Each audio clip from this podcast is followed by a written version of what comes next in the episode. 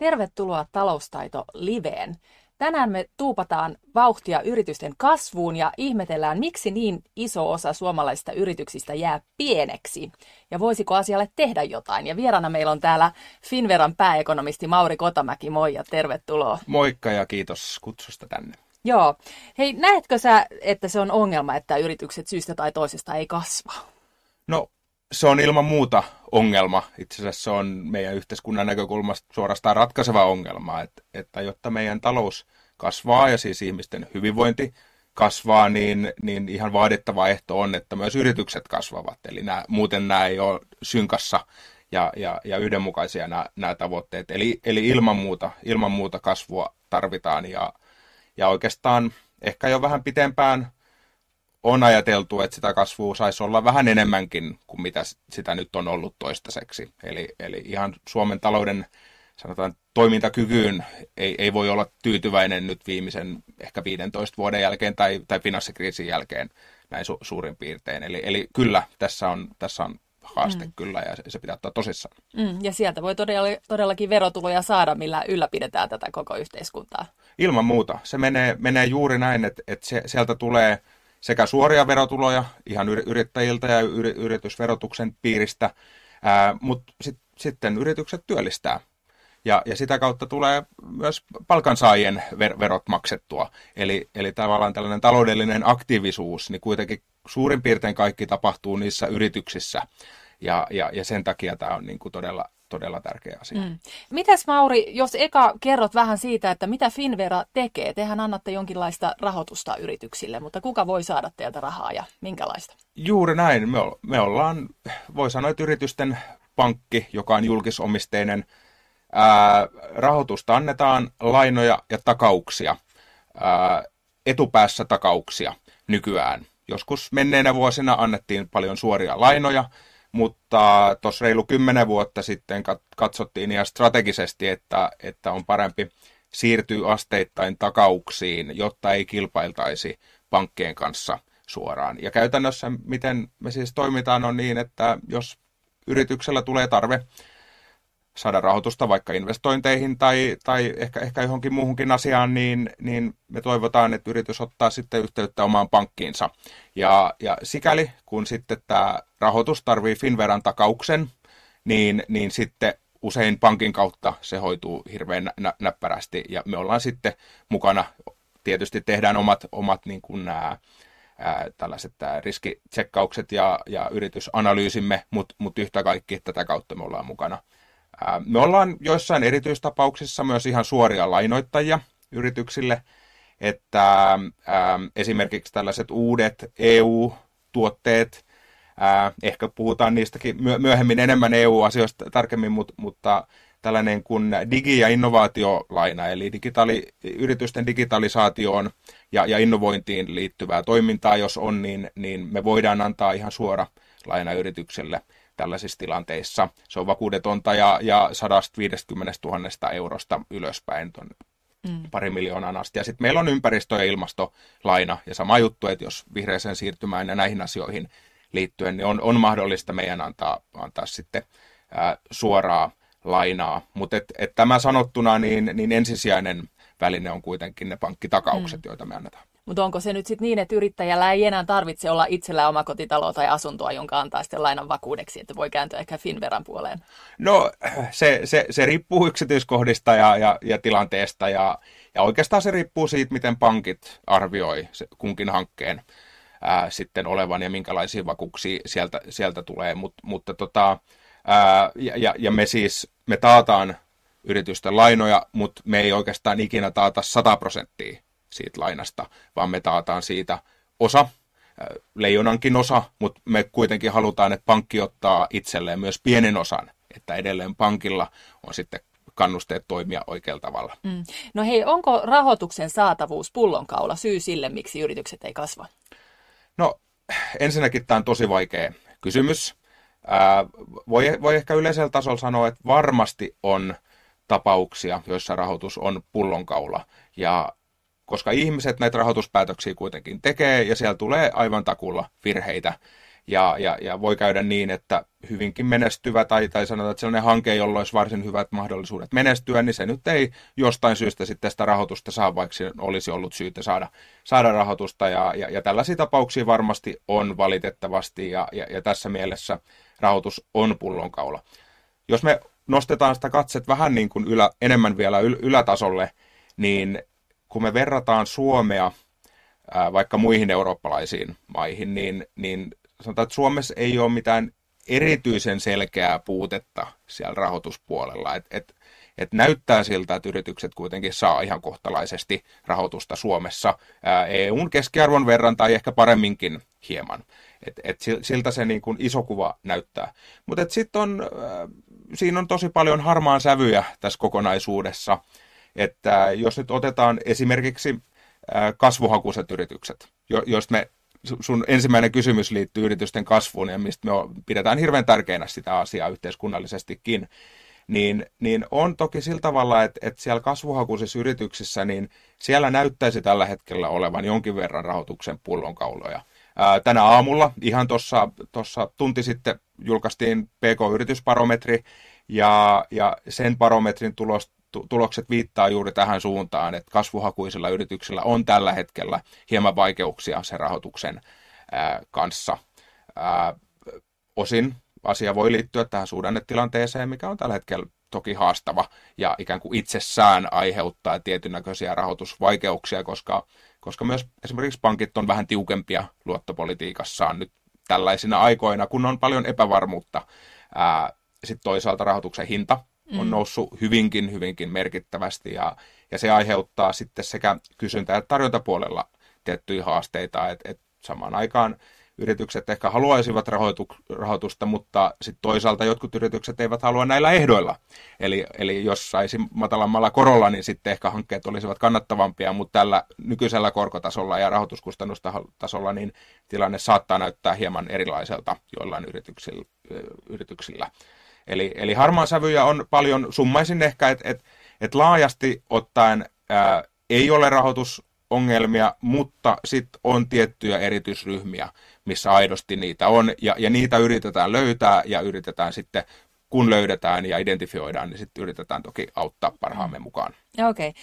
Katsotaan tässä välissä meidän ensimmäistä kuviota, eli tota, sitä, että millaisia suomalaiset yritykset on. Ja tota, tilastokeskuksen dataa meillä on, että Suomessa oli vuonna 2022 hieman alle 600 000 yritystä. Ja niistä 93 prosenttia työllisti alle viisi henkeä ja 96 prosenttia työllisti alle 10 henkeä, eli äärettömän pieniä. On, on pieniä yrityksiä, eikö vaan? On, on. Mikroyrityksiä. Mm. Ja, ja, ja tästäkin näkee, että työllistää 0-4 henkilöä, että siellä ei välttämättä ole sitä yhtäkään ää, työllistä. Eli, eli tämä myös viittaa siihen, että kaikki näistä, näistä yrityksistä, mitä tässä on tosi suuri määrä yrityksiä, tässä on myös ää, alkutuotanto ja, ja maatalous ja tämän tyyppiset ää, alat mukana, niin, niin siellä tavallaan paljon on myös yrityksiä, jotka eivät ikään kuin ole ehkä henkilön se ensisijainen toimeentulon lähde, mm. vaan, vaan saattaa olla myös niin kuin sivu, sivutoimisia mm. yrityksiä näin edespäin. Mutta yhtä kaikki ää, paljon on pieniä yrityksiä. Mm. Onko tämä suomalainen erityispiirre vai onko tämä muualla samalla lailla? No, e, no jokainen kansatalous on tavallaan omanlaisensa, mutta, mutta kyllä pieniä yrityksiä on paljon myös, myös muualla. Mm. Mutta siellä tota, tosiaankin, jos sieltä yritetään lähteä kasvuun, niin niin tota, onko niin, että kymmenen henkilön kohdalla on jonkinlainen kynnys, että ei haluta kasvaa siitä isommaksi? Hyvä kysymys. Ähm, siinä ehkä voi olla jonkinnäköinen ainakin henkinen kynnys. Ää, ja, ja voi olla, että kymmenen henkeä joissain tapauksissa on sellainen kynnys, että sitä tuotantoa ja tekemistä ei kannata lähteä laajentamaan välttämättä voimakkaammin. Siellä ei pitäisi olla mitään tällaista niin kuin lakiteknistä syytä tietääkseni, mikä, mikä aiheuttaisi tällaisia kynnyksiä. Ää, et toisin kuin esimerkiksi YT-lain piiriin joutuminen, niin, niin se tulee tuolla noin 20 henkilön kohdalla. Eli, eli tota, se, on, se voi olla joissain tapauksissa niin kuin pieni, pieni kynnys. Mutta kymmenen kohdalla niin, niin se ei, ei ainakaan tällaista lainsäädännöllistä kynnystä Joo. ole. No katsotaan meidän seuraava kuvio nyt saman tien, eli tota, yrittäjiä versus työnantajayrityksiä, niin tämä on muuttunut tämä tilanne nyt merkittävästi, eli, eli työllistetään entistä vähemmän. Joo, näin se on.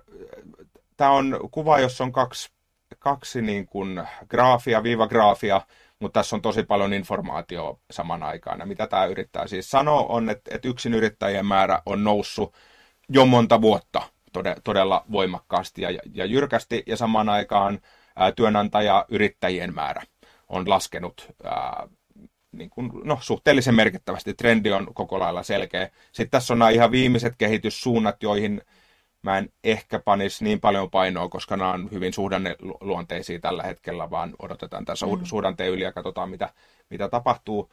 Mutta joo, näin se on ja, ja, ja tässä on monta tekijää. Yksi, yksi ehkä tärkein on työelämän murros. Se on, se on muuttunut ja, ja tällainen niin kuin yksin yrittäjänä tö, työnteko. Sitten on tullut niin kuin mahdollisempaa. Ensinnäkin meillä on kevyt yrittäjyys on ma- mahdollista, mutta et se, se on mahdollista muutenkin. Sitten on tullut tavallaan hyväksytympää tehdä yrittäjänä, ää, jos aikaisemmin oltiin melkein aina palkansaajana. Ja sitten sit toisaalta yrittäjän näkökulmasta se ei ole välttämättä ihan huono asia myöskään tai yritysten näkökulmasta. Eli sehän tarkoittaa sitä, että sä pystyt ehkä joustavammin tilaamaan ää, alihankintaa sitten ää, tällaiselta yksinyrittäjältä, kun että sä palkkaisit hänet, jolloin sä ottaisit sen koko työn antajariskin siitä työntekijästä itsellesi. Ja, ja, ja tällainen niin kuin yhteisymmärrys voi olla ihan, ihan järkevä molemmista näkökulmista, mm. sekä yrit, niin kuin ostajan että sen yksinyrittäjän, joka myy sitä tuotetta. Sehän voi sitten samaan aikaan myydä myös muille yritykselle sitä tuotetta, mitä hän ei pystyisi tekemään, jos hän olisi pelkästään palkansaaja. Eli, eli tässä voi olla hyvin, hyvin merkittäviä synergioita, mutta se menee sinne sinne työelämän muutokseen ja murrokseen, mikä varmasti tässä on merkittävästikin taustalla. Olisiko se realistista ja ehkä kenties toivottavaa, että nämä yrittäjät palkkaisi apuvoimia itselleen? Mahdollisesti. Se, se vähän riippuu ja sitten me päästään taas sinne yritysten kasvuun, että mikä kunkin yrityksen tavallaan se, se niin kuin päämäärä sitten lopulta on ja mitä ne haluavat olla. Ää, tiedän, että on paljon yrityksiä, joilla saattaisikin olla niin kuin kasvumahdollisuuksia, mutta he eivät ihan hyvistäkin syistä eivät halua palkata sitä ensimmäistä työntekijää, vaan haluaa, haluavat pitää ikään kuin sen yrittäjän vapauden itsellään ja olla yksin yrittäjänä. Jos sä otat siihen kaverin tekemään, niin ikään kuin se sun yksin yrittäjän vapaus tietyssä mielessä se vähän, vähän kaikkoa. Ja, ja, ja, se on ihan mun mielestä okei, kun, kun tietää mitä tekee, niin, niin tämä on ihan, ihan ok.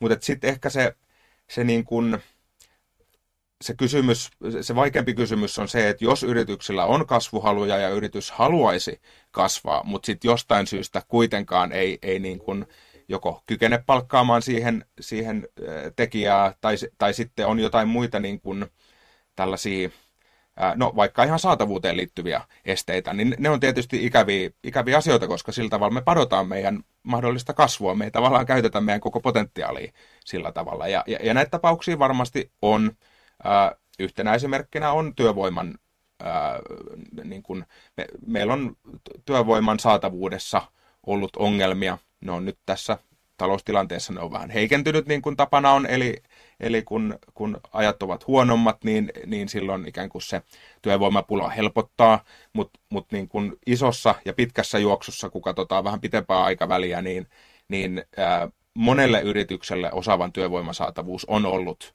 kasvun este. Mm. Ja, ja mä uskon, että me ollaan edelleen vanheneva työvo- äh, yhteiskunta ja me ollaan edelleen, äh, meidän maahanmuutto ei ole, ei ole niin suurta, että se pystyisi kompensoimaan näitä tarpeita, mitä meillä on työmarkkinoilla, niin kun me tästä lähdetään nousuun, niin mä uskon aika varmasti, että nämä, nämä ikään kuin tuo, työvoimakapeikot tulevat takaisin ja aletaan taas keskustelemaan näistä asioista. Mm. No miten sä sitten näet, kun Suomessa on tämä Slash, tämä startup-yritysten tapahtuma, joka mm. vuotinen, aika tunnettukin, niin onko tämä sitten harhaluulo, että meidän yrittäjäkenttä olisi jotain tällaista, vai voidaanko me olla niin kuin startup-yhteiskunta? No tuota, hyvä, hyvä kysymys. Kyllä mä luulen, että se on se, siis sikäli, jos yrittää yrittäen stereotypiaa pidetään sellaisena, mitä ne ihmiset siellä slashissa on ja, ja, ja näin, niin se on varmasti niin kuin ihan, ihan harhaluulo, että, että kyllä yrittäjiä on jokaiseen junaan ja, ja, ja ehkä tota, ää, ja todella moninainen ää, joukko, ää, mutta et, et, et sikäli niin kuin tavallaan, kyllä, kyllä siis slashissakin se, se ei ole pelkkää pintaa mun mielestä, vaan, vaan siinä on niin kuin ihan aitoa, aitoa sisältöä ja se ei ole sattumaa, että Slash on syntynyt juuri tänne ja että se on kasvanut niin suureksi kuin mitä se on, on kasvanut. Että kyllä, kyllä, niin kuin, äh, kyllä siinä sitä sisältöä on ja, ja tämä Suomen startup-skene on ja jotenkin mun mielestä mielenkiintoista aina puhutaan startup-skenestä, kun puhutaan startup-yrittäjistä tai yrityksistä, mutta mut se, on, se on kyllä mennyt, mennyt eteenpäin ihan selkeästi ja, ja sen näkee loppuviimeen rahan määrässä. Ja, ja varsinkin ennen tätä, tätä sanotaan vielä ehkä vuoteen 2022 asti ainakin, ehkä 2023 puolellakin, niin, niin rahaa tuli kyllä lisää sinne, sinne niin kuin startup-puolelle, ja se on aika voimakas signaali silloin, että siellä tehdään jotain, jotain oikein ja jotain hyvin, ja, ja, ja, ja se on, se on niin kuin hyvä asia. Eli, eli kyllä meillä, meillä on monenlaisia yrityksiä, meillä on yksinyrittäjiä, meillä on kasvuhaluisia yrityksiä, meillä on keskisuuria yrityksiä, suurempia yrityksiä, meillä on kaikkea sieltä vältä eri, eri toimialoita. Ja sitten meillä on tällaisia startup-yrityksiä, jotka on siis voimakkaasti kasvuhakuisia ja skaalaamishaluisia yrityksiä, jotka sitten toimii vähän omalla logiikallaan sen mm. esimerkiksi rahoituksen puolesta. Niin he varmaan saakin rahoitusta helpommin jos on hyvä idea. No, no joo, joo, toi on, tuosta voi olla varmaan montaa mieltä, että et saako helpommin, mutta, mutta tota, joo, siellä on omat, omat ehkä tällaiset ää, ää, suoremman sijoituksen, venture capital tai enkelisijoittamisen, t- tämän tyyppiset asiat sitten, kun se, mm. siellä on niin kuin omat, omat niin kuin, ää, lainalaisuutensa sitten, miten se, miten se toimii, mutta et, Ää, en mä sanoisi, että se startup-puoli sinänsä näin yleisemmin ottaen mitenkään helppoa, vaan se on tosi vaikea, vaikea kokonaisuus ja, ja se on myös rahoittajan näkökulmasta vaikea kokonaisuus, myös meidän näkökulmasta vaikea kokonaisuus, koska ää, tällaisen niin kuin klassisen startup-yrityksen riski, että sen toiminta loppuu tai menee peräti konkurssiin, niin se on valtavan suuri. Eli sulla pitää olla hirveän paljon niitä yrityksiä, jotta sieltä voi nousta se yksi, yksi helmi, millä sitten ikään kuin katetaan ne kaikki kulut, mitä on tullut niistä muista yrityksistä, joista ei välttämättä tullut yhtään mitään muuta kuin, muuta kuin menoja.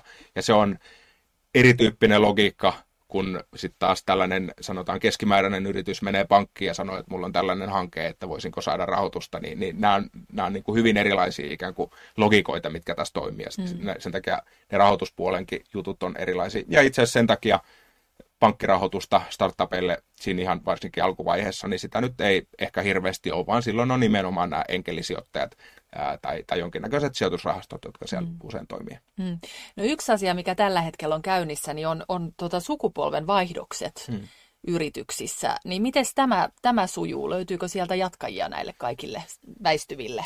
Joo, just näin on sukupolvenvaihdoksia ylipäätänsä, ähm, jos, ja, ja, ja usein jälkipolvi ei halua tai, tai e, ehkä osaaminen ei ole sellaista, niin, niin ihan sitten muunlaisia omistajavaihdoksia on.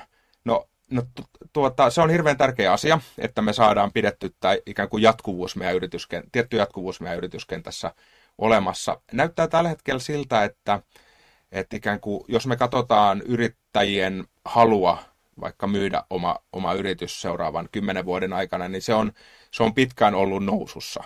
Eli ikään kuin voi, voi sanoa, että tällainen tarjonta ja se odotus siitä tarjonnasta niistä yrityksistä, jotka tulee markkinoille myyntiin, niin se on, on niin kuin kasvussa. Ja, ja, ja mä veikkaan, että, että, että esimerkiksi väestön ikääntyminen tässä pelaa, on, on kyllä tärkeässä roolissa.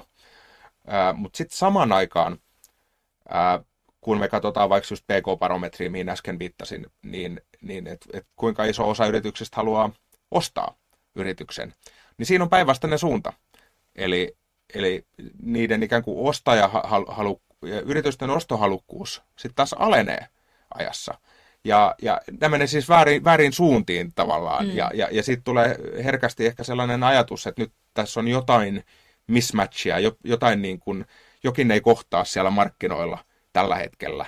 Ja, ja, ja, ja siltä näyttää ihan luku, lukujenkin valossa valitettavasti, eli omistajavaihdosten määrät on ollut vähän lasku, laskusuunnassa tässä viime aikoina. Eli tä, tässä, on niin kuin, tässä on ilman muuta mm. haastetta.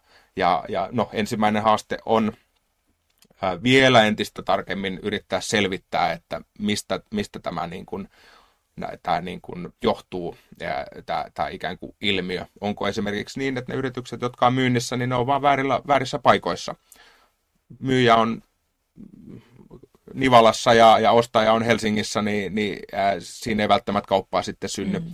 Tai sitten tai sit on myös mahdollista, että ää, myytävän yrityksen, joka siis usein on, on, on pieni yritys, niin siihen on sitoutunut niin paljon sen omistajan osaamista, että ikään kuin sun pitäisi ostaa se omistaja sen yrityksen mukana, mm. jotta se, jotta se yritys voisi mm. toimia, mutta koska sen omistajan idea on vähän niin kuin vaikka jäädä eläkkeelle, niin, niin se ei onnistu ja silloin sitä yritystä mm. voi olla vaikea kaupata. Ja tämän tyyppisiä ilmiöitä mm. siinä varmasti on. Eikö siinä voisi tehdä toimialajärjestelyä, ostaa saman alan yrityksiä ja panna yhteen ja sillä tavalla saada kasvua? Kyllä varmasti, kyllä varmasti että, että tuota, mä luulen, että mahdollisuuksia kyllä, kyllä on ja, ja, ja tuollainen innovatiivinen ja innokas yrittäjä varmasti ne itse asiassa löytää ja, ja, ja tekeekin vaikka tämän tyyppisen järjestelyn, jos, jos se näkee sen kannattavaksi. Ää, et, että joo, et, mutta et, et yhtä kaikki nämä omistajan vaihdosjärjestelyt, ne on aika, aika tärkeitä ihan niin kuin monestakin mm. näkökulmasta. Ja me ollaan niissä, Finvera on myös, myös mukana tällä puolella. Joo. Hei, me kysyttiin tota, myös meidän Instagram-seuraajilta, että miksi yritykset ei kasva, mitä he luulevat, niin siellä tota 42 prosenttia vastaajista oli sitä mieltä, että rahoituksen puute on, mm-hmm. on se tärkein syy. Ja työvoima- ja osaamisen puute oli sitten 32 prosenttia vastaajista, piti sitä, sitä tärkeimpänä syynä. Halun puute 18 prosenttia, idea, tuote tai palvelun puute 8 prosenttia. Miltä mm. nämä kuulostaa nämä? Ähm mites mä nyt sanoisin? Sanotaan näin, että ensinnäkin nämä ilmiöt, mitä tässä on, niin ne on ihan, ihan oikeita mun mielestä. Ää, ehkä nämä prosenttiosuudet on, on hieman yllättäviä, jos, jos sanotaan näin, näin että, että yli 40 prosenttia rahoitusrajoitteisiin liittyen, niin sanotaan, että se on ehkä, kun katsotaan näitä aikaisemmin tehtyjä koko maan kattavia ää, tasapainoisia ää, tota, kyselytutkimuksia, niin se on, se on ehkä, ehkä paljon ja, ja, ja aika suuri osuus. Mutta et, et kenties tällaisessa lievästi leikkimielisessä sosiaalisen median kyse, kyselyssä, niin, niin näin, näin saattaakin ole, olettaa, että tälleen sieltä tulee. Et sinänsä sanon, että ilmiöt ovat, ovat kyllä niin kuin oikeita ja tärkeitä, ja joka ikinen näistä ilmiöistä on sellainen, jo, johon pitää niin, niin kuin erikseen paneutua esimerkiksi ihan poliittisten päättäjien taholta, mutta myös meidän toimijoiden taholta, että miten me voidaan näitä, näitä asioita auttaa. Mm. Mutta tota, voidaan nyt puhua tietenkin enemmänkin siitä EU-rahasta, mistä aiemmin viittasit siihen, mutta mistä kaikkialta rahaa yritys ylipäänsä voi, voi saada? yritys voi no, joko niin kuin oma pääomanehtoisesti tai vieraan pääomaehtoisesti lähtö, lähtökohtaisesti. Kun puhutaan vieraasta pääomasta, niin puhutaan siis näin ehkä kansankielellä yle, yleensä ihan lainasta. Otetaan lainaa ja, ja mistä otetaan lainaa, se on yleensä pankista. Ja, ja, ja Euroopan ja Suomen niin kuin rahoitusmarkkinat on hirveän pankkivetosia. Että kyllä se, kyllä se niin kuin käytännössä pankki on. On meillä jotain muitakin toimijoita tullut siihen niin kuin viereen, mm. ää, mu- mutta tota, se on isossa kuvassa vielä aika, aika vähäistä. Ää, et, et ehkä, se, ehkä se lisääntyy se toiminta tulevaisuudessa, se jää nähtäväksi vielä, mutta et, et toistaiseksi se, se yleisin tapa on, on mennä pankkiin. Mm. Ja sitten on tosiaan, ää, voi olla osakeanteja tai jotain, jotain tämän tyyppisiä mahdollisuuksia ää, tai, tai ihan sitten niin kuin saa jonkun tahon ihmisen ää, toisen yrityksen sijoittamaan oman, oman yritykseen ja, ja, ja sillä tavalla pystyy rahoittamaan sitten, sitten tekemistään. Et, et tällaisia vaihtoehtoja ää, kyllä on. Mm, eikö se ole sanonta, että friends, fools and family vai Just näin? näin. Tämä näin. ihan alkuvaiheen rahoitus ei ehkä ole ihan helppoa, ei ehkä pankkiinkaan, pankistakaan saa. So, no se on just näin ja se, se alkuvaiheen rahoitus, joka, joka meillekin on hirveän tärkeää, niin, niin se on, ja, ja, ja sen takia itse asiassa me ollaan ihan kovinkin mielellään läsnä sieltä takamassa näissä tapauksissa, niin ne on hankalia siinä, siinä mielessä, että usein nuorella yrityksellä varsinkin, niin niillä saattaa olla hyvä idea, mutta niillä ei ole vielä oikein konkreettista näyttää sille, ja, ja miten se sitten pankin suuntaan näyttäytyy on, että jolla ei ole vaikka kassavirtaa. Jo, jo, ikään kuin ei, ei ole pysyvää rahavirtaa yritykseen. Ja, ja se saattaa monissakin tilanteissa näyttää pankin näkökulmasta ää, ikään kuin liian riskialttilta projektilta, ja, ja, ja silloin saattaa se, se niin kuin laina, laina tai rahoitus jäädä, jäädä saamatta. Ja, ja, ja tämä on tosi huono juttu jos nämä ideat on kauhean hyviä. Eli, eli silloin pitäisi löytää erilaisia keinoja, että se hyvän idean omava yritys kuitenkin saisi sellainen, vaikkei sillä sitä kassavirtaa hirveästi vielä siinä vaiheessa olekaan. Mm. No oliko näin, että suomalaiset hakee liian vähän EU-rahoitusta, että sieltä voisi olla saatavissa enemmän? Kyllä hakee, ilman muuta. Ilman muuta hakee siis, siis EU tällaisena tällaisena uniona, unionina, johon mekin maksetaan ihan merkittäviä summia jäsenmaksuja, niin, niin kyllä lähtökohta pitäisi olla, että et, et yritettäisiin saada kaikki raha takaisin, mitä vaan saatavissa sieltä, sieltä on. Ja, ja kyllä mun käsitys näin isossa, kehi, ke, isossa kuvassa on, että suome, suomalaiset hakee liian vähän. Että et on kyse sitten infrahankkeista tai mistä tahansa muusta, niin, niin liian vähän haetaan. Pitäisi hakea huomattavasti enemmän, vaikka ei, ei tarvitse aina edes olla ihan täysin tosissaan, voi, voi niin kuin vähän kokeilla ja kepilläkin jäätä joskus ja, ja, ja näin, että et, et kyllä pitäisi hakea huomattavasti enemmän. Ää, rahoituspuolella, mm, no joo, varmasti sielläkin haetaan liian vähän. Ää, se, on, se on tehty vähän, vähän eri, eri niin kuin maailma sillä tavalla, kun, ei, kun ehkä maailma voi jakaa tässä, tässä niin kuin kontekstissa niin suoriin avustuksiin, joka on rahaa EUn budjetista johonkin paikkaan. Ja sitten on tällaiset rahoitustyyppiset instrumentit, eli annet, niin kuin lainataan rahaa ja se raha, raha yleensä maksetaan takaisin. Ni, niin kyllä, kyllä ne niin kuin suorat tuet olisi vielä, vielä ehkä tarkempi saada kondikseen Suomen osalta, mutta sitten tässä rahoituskehikossa niin ää, että esimerkiksi Finvera on nyt hakenut tosiaan, meillä on kaksi tuoretta uutta instrumenttia. Meillä on se digi- ja innovaatiolaina ja meillä on ilmasto- ja ympäristölaina. Ja nämä molemmat on EU-taustaisia rahoitusvälineitä. Eli me myönnetään nämä lainat, mutta sitten EU takaa sitä meille, joka mahdollistaa sitten sit taas ää, niin kun, antaa meillä vapausasteita riskinoton suhteen, mikä on, mikä on hirveän näppärää. Mutta tämä sanottuna, niin kieltämättä, kun noin meidänkin asiantuntijat, jotka on sitten jumpannut näitä rahoituksen ehtoja tuonne EUn suuntaan, niin miten mä nyt pyöreästi sanoisin, siinä on, siinä on tie, tiettyä oppimista vielä tämän byro, byrokratian suhteen. Että se ei ehkä ole ihan tuulesta temmattu se ajatus, että Eurooppa osaa kyllä säännellä, ja, ja me, me, meillä on täällä aika byrokraattista verrattuna vaikka, vaikka Yhdysvaltoihin. Mutta mä toivon, että, että nämä on kuitenkin nämä rahoitusvälineet, ne on joiltain osin vähän uusiakin, niin että et, niin kuin EUn toimijat oppisivat kierroskierrokselta, että miten näitä asioita kannattaisi tehdä paremmin ja, ja mitä asioita vaikka kannattaa tehdä uudelleen ja uudelleen vähän niin kuin toistetaan, että jos ollaan tehty pari vuotta sitten, sitten niin kuin joku asia, niin sitten me tehdään se taas uuteen instrumenttiin, sama organisaatio, uudelleen se sama asia. Tämän tyyppisiä hyvin perusasioita, niin EU oppisi tätä prosessia optimoimaan ja, ja, ja kun siitä tulee matalamman kynnyksen ää, niin kuin välineitä, niin, niin varmasti sit, sit käyttäjätkin osaavat entistä paremmin sit hakea sitä, sitä EU-rahaa sieltä. Joo. Me voitaisiin katsoa meidän seuraavaa kuviota, jos saadaan ruudulle. Eli täällä on tämmöinen kuin rahoituskuilu. Tämä on Maurilta tullut kuvio, niin sä varmaan itse voit kertoa, että mi- mitä tässä on.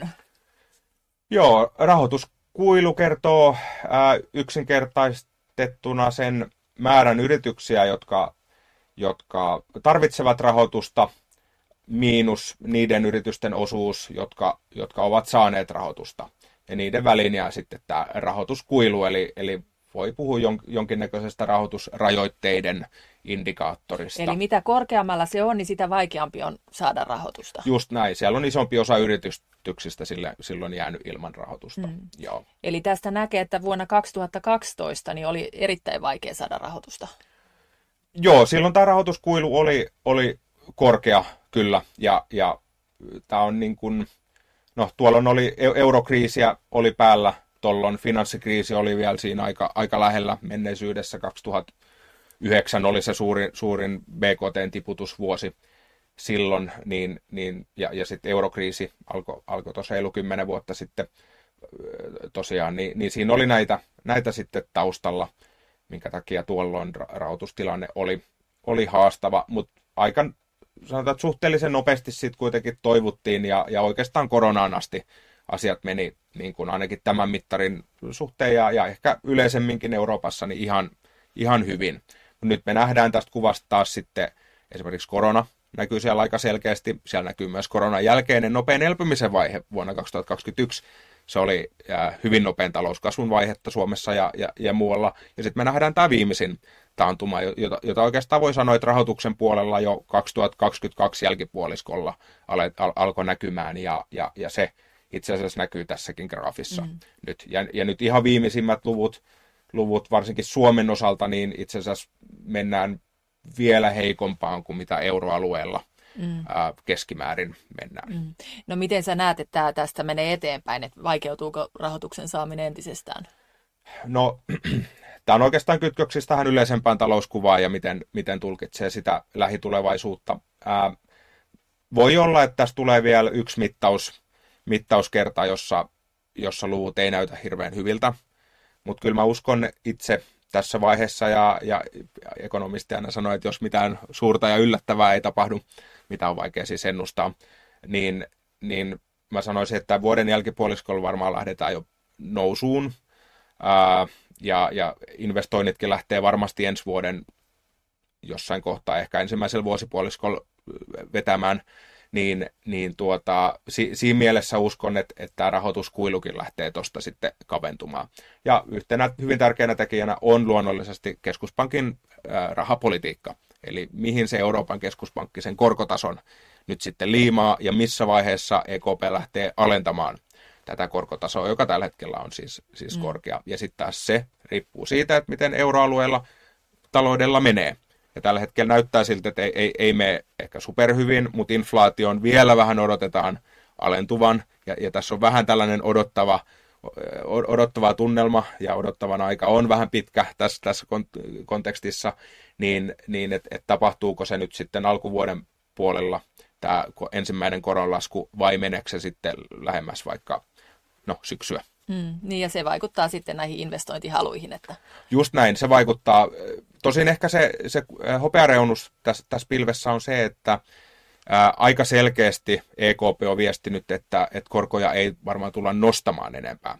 Eli, eli, eli ikään kuin se yläraja on nyt saavutettu, eli se epävarmuus sinne korkojen nousun päin on lähtenyt, ja se on jo itsessään yrityksellä positiivinen merkki, että varmastikaan ne rahoituskustannukset ei enää sitä kautta niin kuin nouse. Nyt pikemminkin sitten odotetaan näitä positiivisia mm. yllätyksiä tässä mm. kohtaa. No hei, jos sitten puhutaan siitä, mitä kaikkea yhteiskunta voi tehdä, että saataisiin yritykset kasvamaan, niin työmarkkinat on yksi, minkä itsekin nostit aiemmin esille. Niin voidaanko me vaikuttaa, tai miten työmarkkinoihin vaikuttamalla voidaan saada yrityksiä kasvamaan? No, no kyllä joo, työmarkkinat on äärettömän tärkeä, koska yritykset palkkaavat työntekijöitä, mm. joten, joten on tärkeää, että miten tämä, tämä synergia ää, toimii.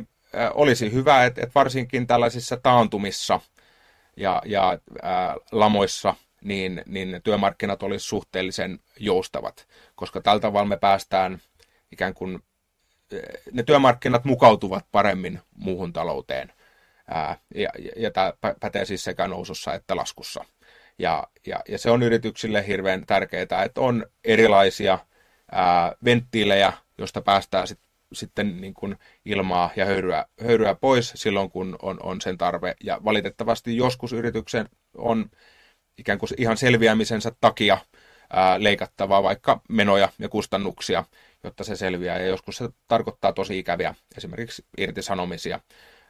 Että et se on vaan se on tosiasia ja näin se on, ja näin se on aina ollut ja, ja varmasti tulee olemaan. No, meillähän on esimerkiksi lomautusjärjestelmä, joka on ää, ähm, ehkä jossain määrin poikkeuksellinen, ainakin tässä muodossaan se on hyvin poikkeuksellinen verrattuna muuhun ma- maailmaan, ja se on osoittautunut melko toimivaksikin järjestelmäksi. Esimerkiksi nyt koronan siinä ensivaiheessa, niin, niin mun käsitys on, että, että, että niin lomautusjärjestelmä pelasti monta yritystä ja, ja myös sitä kautta monta työpaikkaa sit muutaman kuukauden mm. aikajänteellä. Et se oli, oli niin kuin hirveän tärkeää. Sitten työmarkkinoihin liittyy ehkä myös palkan asetanta, eli, eli millaiset palkkasopimukset tehdään yhteiskunnassa. Ja, ja, ja se, on, se on myös tärkeää, ehkä tämä kustannuskilpailukyky laajemminkin on tärkeää. Eli, eli ää, ikään kuin lähtökohtaisesti on hyvä, että palkkaa, ekonomistit aina sanoo vähän tällaisen niin kuin epä, epäselvän, että palkkaa tulisi maksaa tuottavuuden mukaan. Ää, eli, eli tavallaan se käytännössä mitä se tarkoittaa on sitä, että, että palkkakustannukset eivät, eivät saa nousta liiaksi suhteessa siihen, mitä mahdollisuuksia yrityksillä on maksaa palkkaa, ja jos näin käy, niin sitten on ongelmia tiedossa.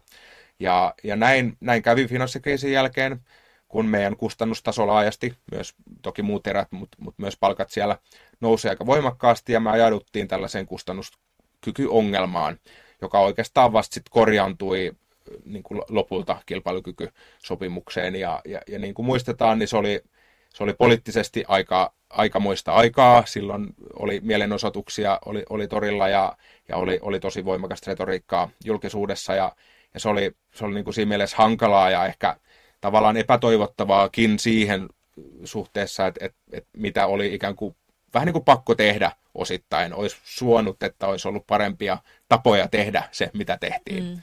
Ja nyt kun mä katson tätä maailmaa tällä hetkellä ja, ja, ja luen lehtiä ja, ja, ja tota, ajelen junalla tai eilen en, en ajellut junalla esimerkiksi ja näin edespäin, niin, niin mä näen tässä, tässä aika selviä yhteen, niin kuin yhtä kohtia sinne, sinne kilpailukykysopimuksen sorvaamisen aikoihin ja, ja, ja jälleen kerran, okei, nyt on isoista paketeista kyse, kyse hallituksen puolelta, mutta yksi osa tässä on myös tämä vientivetoinen malli, minkä takia ää, monet ää, niin kuin, tota, tahotkin osoittavat mieltään eri, eri tavoin. Ja, ja, ja tämä on niin kuin, mun mielestä sillä tavalla vähän ongelmallista, että me ollaan oikeastaan EU-hun, tai sanotaan euroalueeseen liittymisen jälkeen, me ollaan, me ollaan viimeistään siinä vaiheessa tiedetty, että meillä pitää olla jokin tapa, että jos käy niin, että kustannuskilpailukyky heikkenee, niin meillä pitää olla jokin tapa sitten ratkaista se ongelma, että me saadaan se kilpailukyky takaisin ja päästään niin kuin jälleen käsiksi maailmanmarkkinoille paremmin. Ää, mutta me ei valitettavasti, ja, ja tämä liittyy siis siihen, että aiemmin meillä oli aina se D-pilleri, devalvaatio, jota pystyttiin käyttämään. Nykyään meillä ei ole yksinkertaisesti sitä käytössä. Me, meidän on tehtävä muunlaisia toimia, jotta me voidaan palauttaa meidän, meidän kansantalouden kilpailukyky. Niin, niin me ollaan tiedetty, että me tarvitaan siis jotain sen devalvaation tilalle. Ja meillä on ollut tässä 25 vuotta aikaa käytännössä mm. sorvata jotain mallia, mm. vaikka yhteistoiminnassa, kolmikannassa, kaksikannassa, miten tahansa. Me ollaan tiedetty ongelma, me ollaan, ollaan tota, mutta me ei olla tehty sitä. Ja, ja tämä on niin kuin siinä, siinä ongelmana. Ja nyt hallitus sitten omal, omalta os, osaltaan, keinoista voi keskustella, onko ne järkeviä vai ei, mutta hallitus nyt tekee ikään kuin tästä näkökulmasta omanlaistaan politiikkaa, ja nyt, ja nyt sitten on noussut hirveä, hirveä kalapalikki, ja tämä on asia, joka olisi pitänyt hoitaa 20 Joo. vuotta sitten Mutta tässä täytyy miettiä niitä, niitä tota, Saksaa ja Ruotsia ja näitä, jotka on meidän Just kauppakumppaneita näin. ja verrokkimaita. Just näin, ja tässä on se taustalla, että yksi niin kun, kilpa, kustannuskilpailukyky, laajemminkin kilpailukyky totta kai, mutta kustannuskilpailukyky se on tällainen niin kuin välttämätön ehto jotta suomalaiset yritykset pärjää vientimarkkinoilla. Se ei ole vielä riittävä ehto. Eli, eli sitten pitää olla paljon muutakin. Pitää olla sitä osaamista, pitää olla hyvä tuote ja pitää olla kai, niin kuin, monet muut asiat niin kuin kunnossa sen mm. yrityksen näkökulmassa. Mutta jollei sitä kustannuskilpailukykyä siellä ole, niin se valitettavasti menee aika vaikeaksi aika nopeasti, koska maailma on iso paikka ja siellä on kilpailu, ja jos me niin kuin, tavallaan musere, niin kuin, ei pärjätä verrattuna meidän verrokkimaihin, niin ongelmia tulee yrityksille, ja sitten taas sitä me ei haluta, koska vienti on meille hirveän tärkeä Su- Suomelle kansakuntana. Mm. No hei, toinen asia, mitä yhteiskunta voi tehdä, jotta yritykset kasvaisi, niin on verotus. Jos katsotaan meidän etelänaapuriin Viroon, niin siellä, onko siellä investointi helpompaa? Siellä ei tarvi välissä maksaa veroja, vaan voi käsittääkseni suoraan sinne investoida. Joo, ähm, no ainakin ne kannusteet on kohdillaan. Mm. Ää, eli eli ky- kyllä niin kun se Viron malli on aivan selkeästi sellainen, joka tukee investointeja yrityksille. Mun mielestä siitä ei ole kahta kysymystäkään. Ehkä se olennainen kysymys liittyy siihen, että onko se investoinnit aina sitten järkeviä. Eli kun siellä on tämän tyyppinen järjestelmä, niin e- ehkä nämä anekdootit siitä, että, yrityksellä on aika hienot autot sitten, siellä ja, ja, ja muut kalliit kalliit niin kuin tällaiset kestokulutushyödykkeet on yritysten taseiden sisällä, niin, niin tavallaan, että et suuntautuuko se sitten välttämättä oikein ää, näiden kannustimien kautta. Kyllä mä on, on aivan varma, että, että niin merkittävä osa su, suuntautuukin oikein ja yritykset haluaa kasvattaa toimintaa, laajentaa toimintaansa ää, sitä kautta, mutta toki siellä on aina pientä vuotovaikutusta ja, ja kai tämän tyyppisissä välineissä aina pitää hyväksyä, että on tietyn näköistä vuoto, vuotovaikutusta. Mutta verotus on tärkeää tässäkin yhteydessä ja ilman muuta yritykset reagoi niihin kannustimiin, mitä on ja, ja mitä enemmän me jotain verotetaan, niin yleensä sitä vähemmän me sitä saadaan. Näin se, näin se sääntö vaan menee ja se pätee tässä tapauksessa myös. Mm, mutta meillä on aika vakaa toi verotus ollut ja ilmeisesti ei, ei kuitenkaan mitään hirveätä tarvetta ehkä, niin, no sillä tavalla voisi saada purskeen sinne yrityksiä kasvamaan. Sille voisi saada purskeen, no joo, mä oon samaa mieltä sun kanssa, että, että Suomen yhteisöveroaste esimerkiksi, se on, se on melko kilpailukykyinen kuitenkin. Ei, mun mielestä ei, ei nyt ole, en mä näe mitään suurta, suurta syytä, että sitä pitäisi la, la, lähteä sen paremmin nostamaan kuin laskemaankaan. Et enemmänkin vähän tällainen odottava fiilissä, katsotaan mitä, mitä ikään kuin muut, muut kilpailijamaat tekee ja, ja sitten reagoidaan, jos siellä tapahtuu sitten tuota, merkittäviä muutoksia. Ää, onhan näitä ehdotuksia ja ihan uskottavilta tahoilta sinänsä tullut, että, että alennettaisiin yhteisöveroa vaikka kohti sitä 15 prosenttia, mikä nyt on tämä, tämä tietynlainen minimi ää, näille yhteis- yhteisöveroasteille. Ää, kyllä siihenkin logiikan saa tietysti taustalle, että, että se on, se on niin kuin, niin kuin sanoit, niin tavallaan purske sille niin kuin yritystoiminnalle, ja jos meillä sitä on vähän liian vähän, ja jos meillä on investointeja vähän liian vähän, niin varmasti se on, menee hyvä, hyvään suuntaan, mutta tota, en mä näe nykyjärjestelmää mitenkään erityisen ongelmaisena. No hei, sitten jos puhutaan tuosta kustannustasosta, niin eikö meillä kuitenkin esimerkiksi insinöörityö ole kansainvälisesti vertailtuna halpaa ja laadukasta? Niin, aivan. Saako halpaa ja hyvää samassa paketissa, mutta mutta tuota, kyllä se varmaan näin on. Ähm, siis verrattuna moneen maahan, niin, niin käsittääkseni meidän, no ensinnäkin meidän insinöörityö on melkoisen niin kuin laadukasta, ja, ja, ja toisaalta niin, niin se ei ole kalleinta maailmassa, jos verrataan maailman suurimpiin metropoleihin, niin, niin, niin kuin varmaan meidän insinöörien ää, työvoimakustannus on, on matalampi kyllä. Ää, se, että mihin kohtaan se sitä janaa sitten mahtaa mm. tarkalleen ottaen asettuu, niin mä en ole, mä en ole varma. Ei, tokkopa Suomi sieltä halvemmistakaan päästä samaan aikaan on. on et, et, mutta, mutta joo, ihan, tämä on niin kuin hyvä, hyvä pointsi. Että ehkä näin niin kuin, jos yritykset olisi sellaisia, siis laajasti, että et olisi insinööri ja, ja tietokone ja, ja sitten tehdään asioita, niin, niin sitten varmaan mä luulen, että olisi niin kuin todella se menisi just näin, että, että mm. koska on kustannustehokkaita insinöörejä, jotka osaa asioita, niin kaikki menisi hyvin, mutta käytännössä yrityksellä on, varsinkin jos lähtee valmistavaan teollisuuteen, niin siellä on hirveän paljon kaiken näköisiä panoksia, muuta kuin se suunnittelutuo tai sitten se, niin kuin, mitä insinöörin tekee ikään kuin siinä prosessin, prosessin myötä, mutta siinä on niin paljon kaikkea muuta, ja, ja nämä kustannukset on mm. myös hirveän, hirveän olennaisia siinä kustannuskilpailukyvyssä, ja ikään kuin tä, tässä mielessä niin, niin siellä on niin paljon valumaa, että, että se, sitä pitäisi aina mm. katsoa kokonaisuutena. Ja sitten varmaan on vaikeaa rekrytoida tänne niitä huippuosaajia ulkomailta, jos meillä ei makseta riittävästi verrattuna muihin maihin.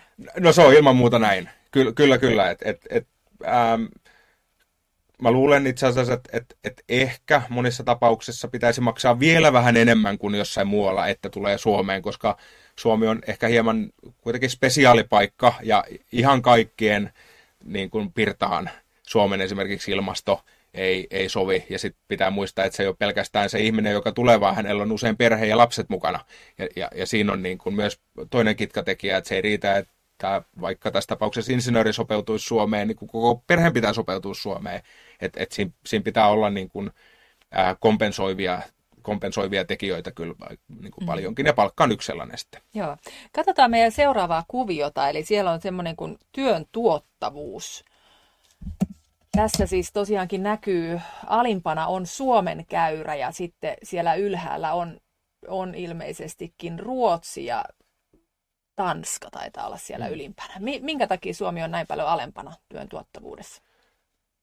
No tämä on erinomainen kysymys ja jos siihen tietäisi vastauksen, niin, niin se pitäisi heti, heti korjata ja toisaalta vaikka tietäisi vastauksen, niin se ei silti välttämättä olisi helppo korjata. No, ää, teorioita on, on monenlaisia, ää, liittyy ikääntymiseen ää, es, esimerkkinä, ää, liittyy niin kuin tavallaan ää, ehkä ylipäätänsäkin tähän innovaatiotoimintaan, investointitoimintaan, niihin kannustimiin, mitä, mitä siellä on, että tuottavuus ei ole noussut.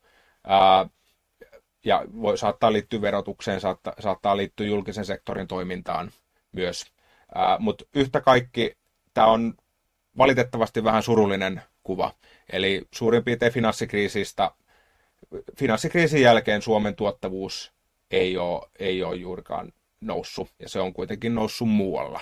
Ja tämä on, tämä on tosi harmillinen asia, koska tuottavuus on hyvinvoinnin keskeinen lähde. Tuottavuuden kasvu on se, mistä hyvinvointi syntyy, ja, ja, ja sen takia olisi äärimmäisen tärkeää saada, saada tuottavuutta nousuun, ja koska me ei ihan niin kuin yksityiskohtaisella tarkkuudella tiedetä, että, että miten me se tehdään, niin, niin meidän pitäisi varmasti soveltaa kaikkia mahdollisia keinoja, mitä meillä on, jotta me mentäisiin suurin piirtein oikeaan suuntaan tämän tuottavuuden mm. näkökulmasta. Tämähän varmaan korreloi yritysten kasvun kanssa. Tämä korreloi yritysten kasvun kanssa ja tämä korreloi, ähm, tämä korreloi talouskasvun kanssa voimakkaasti. Muistetaan, mm. että talouskasvukin on ollut, äh, jos katsotaan BKT per capita tasoa esimerkiksi, niin, niin se on ollut todella matalaa Suomessa. Ei juurikaan olla kasvettu pitkään aikaan. Jälleen kerran se finanssikriisi on siitä näköinen vedenjakaja. Et, että, tota, me tarvittaisiin vauhtia tähän meidän, meidän talouteen kyllä ilman muuta. Joo. Katsotaan heti seuraava, seuraava kuvio, eli yritysten investointiaste. Ja tästä näkyy nyt se, että Suomessa ei investoida yhtään niin paljon kuin Ruotsissa. Joo. Mistä tämä johtuu? Hy- hy- hyvin, juuri näin. Tämä oli juurikin se pointti. Suomessa kyllä investoidaan suhteessa ehkä moneen muuhun Euroopan maahan, niin sanotaan, että ihan okei. Mutta mut aina halutaan, että, niinku, se lähiverrokki nyt sattuu olemaan usein Ruotsiin, ja, ja, ja Ruotsiin verrattuna, niin kyllä tämä investointiaste on, on matalampi.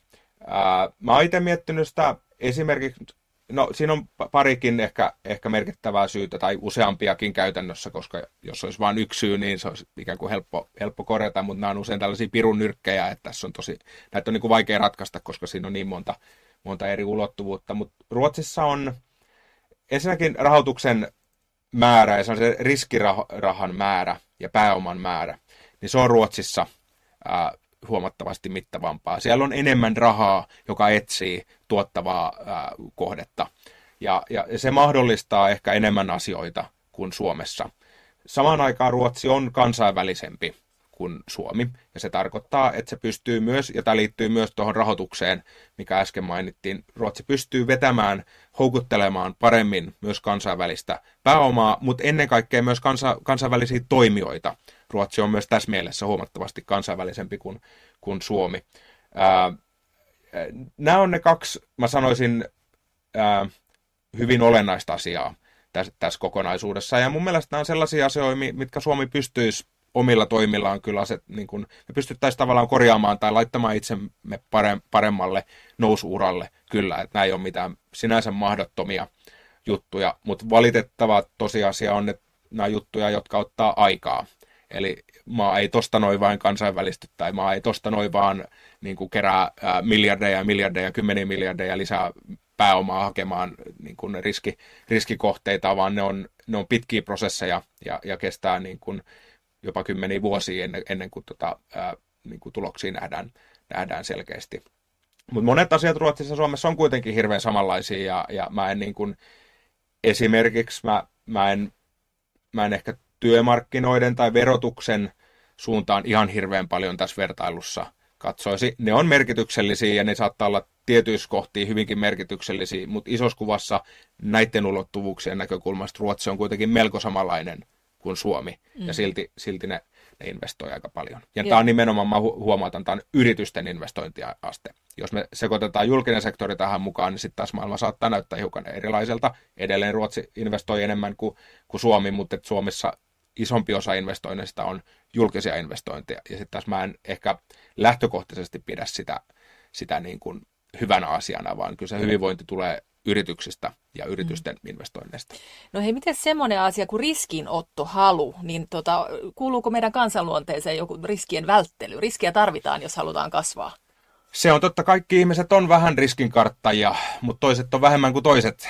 Ja, ja, ja, ja kyllä ris, riskinottohalu on, sehän on oikeastaan yritystoiminnan ää, määritelmä, että et, ää, yritystoiminta on riskinottamista. Ja, ja sitten on tämä toinen tällainen rahoituksen perusmääritelmä, että mitä isompi riski, sitä suurempi odotettu tuotto saattaa olla. Ja, ja näin ollen ikään kuin kun me kansakuntana pystyttäisiin jotenkin ottamaan en, enemmän riskiä, niin, niin todennäköisesti ne tuototkin olisi silloin, silloin suurempia kyllä. Ja, ja meillä ei varmastikaan ole tällä hetkellä tarpeeksi riskinottoa. On jopa mahdollista, että se on hieman laskenut ajan, ajan kuluessa. Ää, ja, ja, ja se, on, se on hirveän valitettavaa, koska se on niin, niin linkittynyt tähän koko kasvukeskusteluun. Mm. mm. Kyllä. Ja kyllä mä tässä kohtaa, ehkä monia asioita ollaan jo sivuttu, ja, ja, ja monet asiat on tässä kohtaa keskustelussa, mutta mä en voi olla pohtimatta, että mikä merkitys on väestön vanhenemiselle tässä. Että ainakin on tietty, ää, on se, sanotaan suuntaantavaa evidenssiä siitä, että kun ihmiset ikääntyy, niin riskinottohalukkuus vähenee. Se on myös hirveän loogista, että se menee tällä tavalla. Ja kun meidän yhteiskunta on vanhentunut viimeisen noin 15 vuoden aikana niin voimakkaasti kuin se on, niin en voi olla ajattelematta, etteikö se olisi kansakunnan tasolla vaikuttanut meidän riskinottohaluun myös. Mm. Onko meillä sitten kansanluonteessa vähän myös tämmöinen valuvika, että me, me tota hiotaan tuotteita liikaa ennen kuin viedään asiakkaalle, että me, meille puuttuu semmoinen kokeilukulttuuri? Joo, ähm, ky- kyllä näin varmaan on. Mä en tiedä, onko se nyt kansan luonteessa, mutta että ainakin jonkinnäköisissä toimintatavoissa tämä on, tämä on mahdollista. Eli, eli jälleen kerran, näin menee tällaiseen niin kuin vähän anekdoottiseen evidenssiin, mutta, mutta tota, sieltä usein nousee ihan järkeviä ilmiöitä mun mielestä. Eli, eli on, on viitteitä siitä, että esimerkiksi ruotsalaiset yritykset lähtee maailmalle hieman hanakammin, hieman varhaisemmassa vaiheessa, hieman jopa keskeneräisellä tuotteella – ää, kuin suomalaiset. Ja, ja, ja se etu on siinä silloin se, että, että sä pääset ikään kuin aikaisemmin työstämään sitä sun tuotetta asiakkaiden kanssa. Ja sä pystyt ikään kuin, sä saat paremmin sitä markkinasignaalia, mikä oikeastaan on se, mitä asiakkaat haluaa. Ja sä pystyt aika varhaisemmassa vaiheessa ikään kuin muuttamaan ja, ja, ja säätelemään, millainen siitä tuotteesta tulee. Ja näin sä pystyt luomaan paremmin sille, kuka ikinä yritys tai kuluttaja se lopullinen ostaja on, niin sä pystyt paremmin muokkaamaan sitä sen tarpeita mm. sopivammaksi. Ja, ja, ja saman aikaan se on myös rohkeutta lähteä maailmalle jopa keskeneräisen tuotteen kanssa ja sanoo, että, että tämä ei ole vielä ihan valmis, mutta mä haluan kuulla sun mielipiteen, jotta me voidaan tehdä tästä valmis ja entistä parempi sellainen, sellainen tuote, mikä, mikä sitten myy markkinoilla. Ja, ja ehkä sitä ehkä sitä voisi olla vähän enemmän, mm. enemmän Suomessakin. Onko ruots, ruotsalaisilla on tämä diskuteeraaminen, että mm. he vievät tuotteen? Se, se voi olla, se saattaa, joo, se, se saattaa liittyä siihen kyllä. Joo, okei. Okay. Aiemmin puhuit siitä, että ei teollisuuspolitiikalle olisi yksi linja, millä saadaan yrityksiä kasvuun. Miten tämä liittyy tähän? Joo, se, se oikeastaan liittyy tällaiseen kansainväliseen kilpailutilanteeseen ennen kaikkea. Eli, eli toki Suomellakin on ja, ja, ja tällä hetkellä kai tehdään kansallista teollisuuspolitiikkastrategiaa, ja se on hyvä, että sellainen tehdään. Mutta se pointsi oikeastaan on se, että, että nyt kun vähän joka puolella enenevissä määrin valtiot antaa, alkaa jakamaan suoria tukia yrityksille erilaisissa konteksteissa, mitä ne ikinä sitten on, niin se, se asettaa niin kuin eri maissa olevat yritykset sellaisen niin kuin ikävän kilpailuasemaan. Jossain mm. maassa saat tukia paljon ja, ja toisessa et, ja, ja sitten kuitenkin kilpaillaan globaaleilla markkinoilla, ja se ei ole reilu. Ää, Kiina on tehnyt tätä kyllä pitkään, mutta mut se on tavallaan niin kuin, se on jossain määrin hyväksytty ää, sen takia, että se on ollut vasta nouseva talous, ja edelleenkin on nouseva talous, kehittyvä talous. Ää, nyt Yhdysvallat on ottanut isoja askeleita tämän suhteen. Aina isojen maiden politiikka on jossain määrin, määrin protektionistista. Näin se vaan on, on ollut ja on, on edelleenkin, mutta nyt on tullut näitä isoja, isoja paketteja, niin kuin CHIPS Act esimerkiksi, missä mis nimenomaan näitä tota, mikrosiruja ja tämän, tämän tyyppisiä niin kuin kohdennetaan, tai sitten tämä IRA, jos, mm. jos hyvin laajalti annetaan niin kuin esimerkiksi vihreäseen siirtymään. Sinänsä ihan, ihan oikea tavoite, mutta että annetaan niin kuin, ää, tällaisia teollisia ja, ja valtion tukia yrityksille. Ja, ja se ikävä puoli tulee sitten siinä, että jos ikään kuin Eurooppa ei vastaa siihen, kautta Suomi jollain tavalla, niin se asettaa yritykset huonoon kilpailuasemaan. Ja nyt jo ö, olen kuullut joitain yksittäistapauksia siitä, miten niin kun yritys on laittanut vaikka pilottitehtaan Euroopassa ää, niin kuin sen investoinnin jäihin toistaiseksi ja jatkanut sitä Yhdysvalloissa mm. sen takia, että se tukipolitiikka on tietynlaista Yhdysvalloissa. Ja tämä on kamala huono tilanne. Ei me tällaista haluta, ja mun mielestä me ei haluta, ei Yhdysvallatkaan varmaan halua tällaista til, niin kuin kilpailu tilanne tähän näin. Mm. Nyt Eurooppa, me EU-ssa sitten taas kehitetään oma joku järjestelmämme ja kehitetäänkin tällä hetkellä, mm. ää, joka sitten taas ehkä jopa pistää paremmaksi kuin Yhdysvallat mm. laittoi. Ja sitten taas me jaetaan niinku rahaa ehkä tehottomastikin omille yrityksille ja sitten taas yhdysvaltalaiset yritykset jää, jää niinku siinä, siinä niinku huonompaa asemaa, niin, johon yhd... just näin Yhdysvallat taas vastaa ja, ja myös Kiina vastaa ihan, ihan niinku omalla tavallaan ja Joo. muut maat mit, mitä on. Ja, ja se on niin kuin ikävä kierre ja joudutaan tähän vangin ongelmaan. Ja meidän pitäisi jotenkin löytää tällaisia yhteisiä pelisääntöjä paremmin, jotta, jotta me niin kuin tä, mm. tämän tyyppinen kierre ää, niin kuin edes edes pieni kierre, niin ei, ei, ei tapahtuisi. Ja Suomi on pieni, fakta on Suomi on pieni maa, me ei voida ikinä pärjätä tämän tyyppisessä mm. tukikilpailussa. Me hävitään se joka kerta. Ja, ja tämä olisi niin kuin meille erittäin tärkeä asia, että me saataisiin kansainväliset pelisäännöt niin. tässä kuntoon. No se olisi mukavaa, jos näin, näin Ei ole helppo juttu, ei ole helppo. Ei ole helppo. Mutta eikö vielä ole siis semmoinenkin asia, että jos suomalainen yritys kasvaa, niin hirveän usein se myydään ulos mm. vielä, kun sillä olisi kasvupotentiaalia. Eli omistaja haluaa rahastaa sitten, mikä ehkä on sekin ihan ymmärrettävää. Joo, se on hyvin, hyvin ymmärrettävää, että jos tilille, tilille kilahtaa se 100 miljoonaa tuosta noin, niin kyllä mä sanoisin, että aika moni sen varmasti, varmasti ottaisi. Ää, usein toki ne myynnit saattaa olla sen tyyppisiä, että se tehdään puoliksi pakon, no, en, en sano pakon edessä, mutta, mutta sanotaan, että ehkä ollaan saatettu jäädä siitä markkinan niin kuin aivan ensimmäisestä, ää, aivan ykköstekijästä vähän jälkeen ja, ja ikään kuin nähdään, että me ei nyt tällä tavalla enää saada sitä markkinajohtajaa kiinni ainakaan kovin, kovin helposti, tai siinä on tosi paljon epävarmuuksia, jolloin se looginen ää, johtopäätös saattaa olla myydä se. Mutta ilman muuta se parempi, ratka- parempi lopputulema olisi se, että ikään kuin se omistus pysyisi enemmän suomalaisissa käsissä, näin ehkä pääkonttorikin pysyisi suuremmalla todennäköisyydellä kotimaisissa käsissä, ja ikään kuin se mitä positiivisia vaikutuksia sillä on, että, että jokin globaali yritys on suomalainen, että kyllä se yleensä Suomeen silloin suhteettoman paljon virtaa se hyvä, mitä siitä yrityksestä tulee, ja, ja, ja nämä kaikki on ainakin riski, että menetetään mm. siinä tapauksessa, kun se myydään, myydään ulkomaille, eli, eli, eli kyllä, kyllä joo, mieluummin pidettäisiin se yritys kotimaisissa käsissä ja, ja tehtäisiin siitä maailman, maailman valtias sitten millikin alalla se onkaan. No niin, tähän on hyvä lopettaa. Meidän aika alkaa olla loppu. Oikein paljon kiitoksia Mauri Kotamäki, että olit mukana. Kiitos, oli kiva olla täällä. Ja kiitoksia yleisölle. Tota, huomenna muuten ilmestyy uusi taloustaito, siinä on yrittäjäteema. Sieltä löytyy juttuja muun muassa kevytyrittäjän kulukorvauksista ja yritysten maksujärjestelmistä. Tai voi olla, että osalle tulee se vasta myöhemmin tällä viikolla se lehti.